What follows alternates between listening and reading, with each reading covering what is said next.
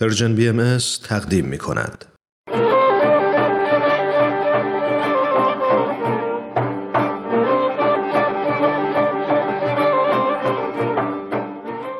کووید نامه 19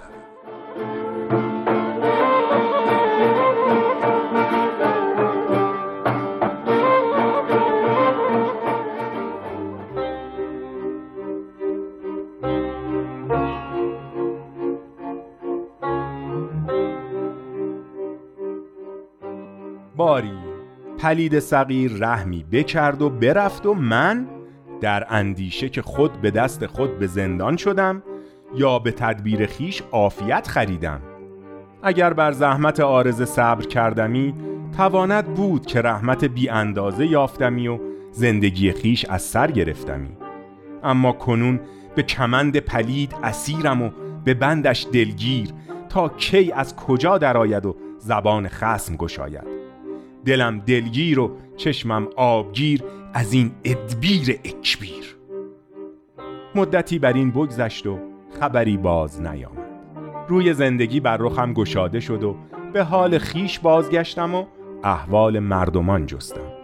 یکی از یک حالشان بدحال تر انگشت حیرت بر دهان فکرت گزیدن کفایت نکرد و دست تعجب بر سر شگفتی کوباندم از تبدیل روش مردمان و منش کسان همان که از بد و یورش پلید صغیر به خانه و سرای شد و دست بشست و روی بپوشاند و فاصله بگزید همان که آسایش خود و آرامش بزرگان و سلامت صغیران و عافیت سالمندان بخواست همان که داد واجانا و فریاد واسلامتا و بانگ وامردما و نعره وانفسا سرداد همان که شیون فوت خیشان و سیهه موت دوستان و زجه تابوت یاران بر آسمان بلند کرد مسخ و مات بی التفات بی و بی حائل بی آیق و بی حاجب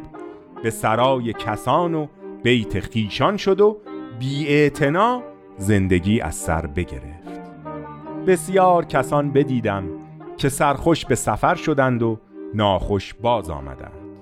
این عجب که چه بر اینان گذشت که سلامت خود قمار و به سیخی و جوجهی و ویلای شمالی آسمان جان و آستان روان به بوم محترق و کوی مشتعل مبدل کنند. جماعتی دیگر پنهانی مجلسی برپا کنند و برقصند و پای کوبند و خوش باشند و یا بگریند و بزارند و بر سر بکوبند که عزیزی از دست بشد وین عجبتر که این سور و محفل در خفا و پوشیده کنند پوشیده از که؟ پنهان از کدام؟ پلید صغیر می دیدم که بر مرکب خوشی سوار و قهقهه سرخوشی بر آسمان که میدان عریض دیده و مردمان مریض.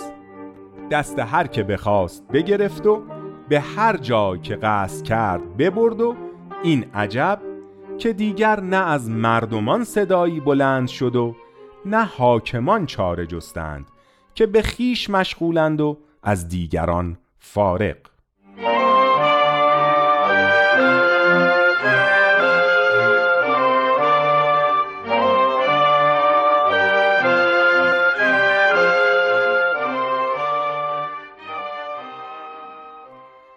این از آن بگفتم که در این زمان بی اندام و جهان خوناشام جان به پشیزی نخرند و روان به فلسی نبرند. اگر خود و خیش جان و عمر بر سر ننهیم و ارج ندهیم چه توقع از دیگری؟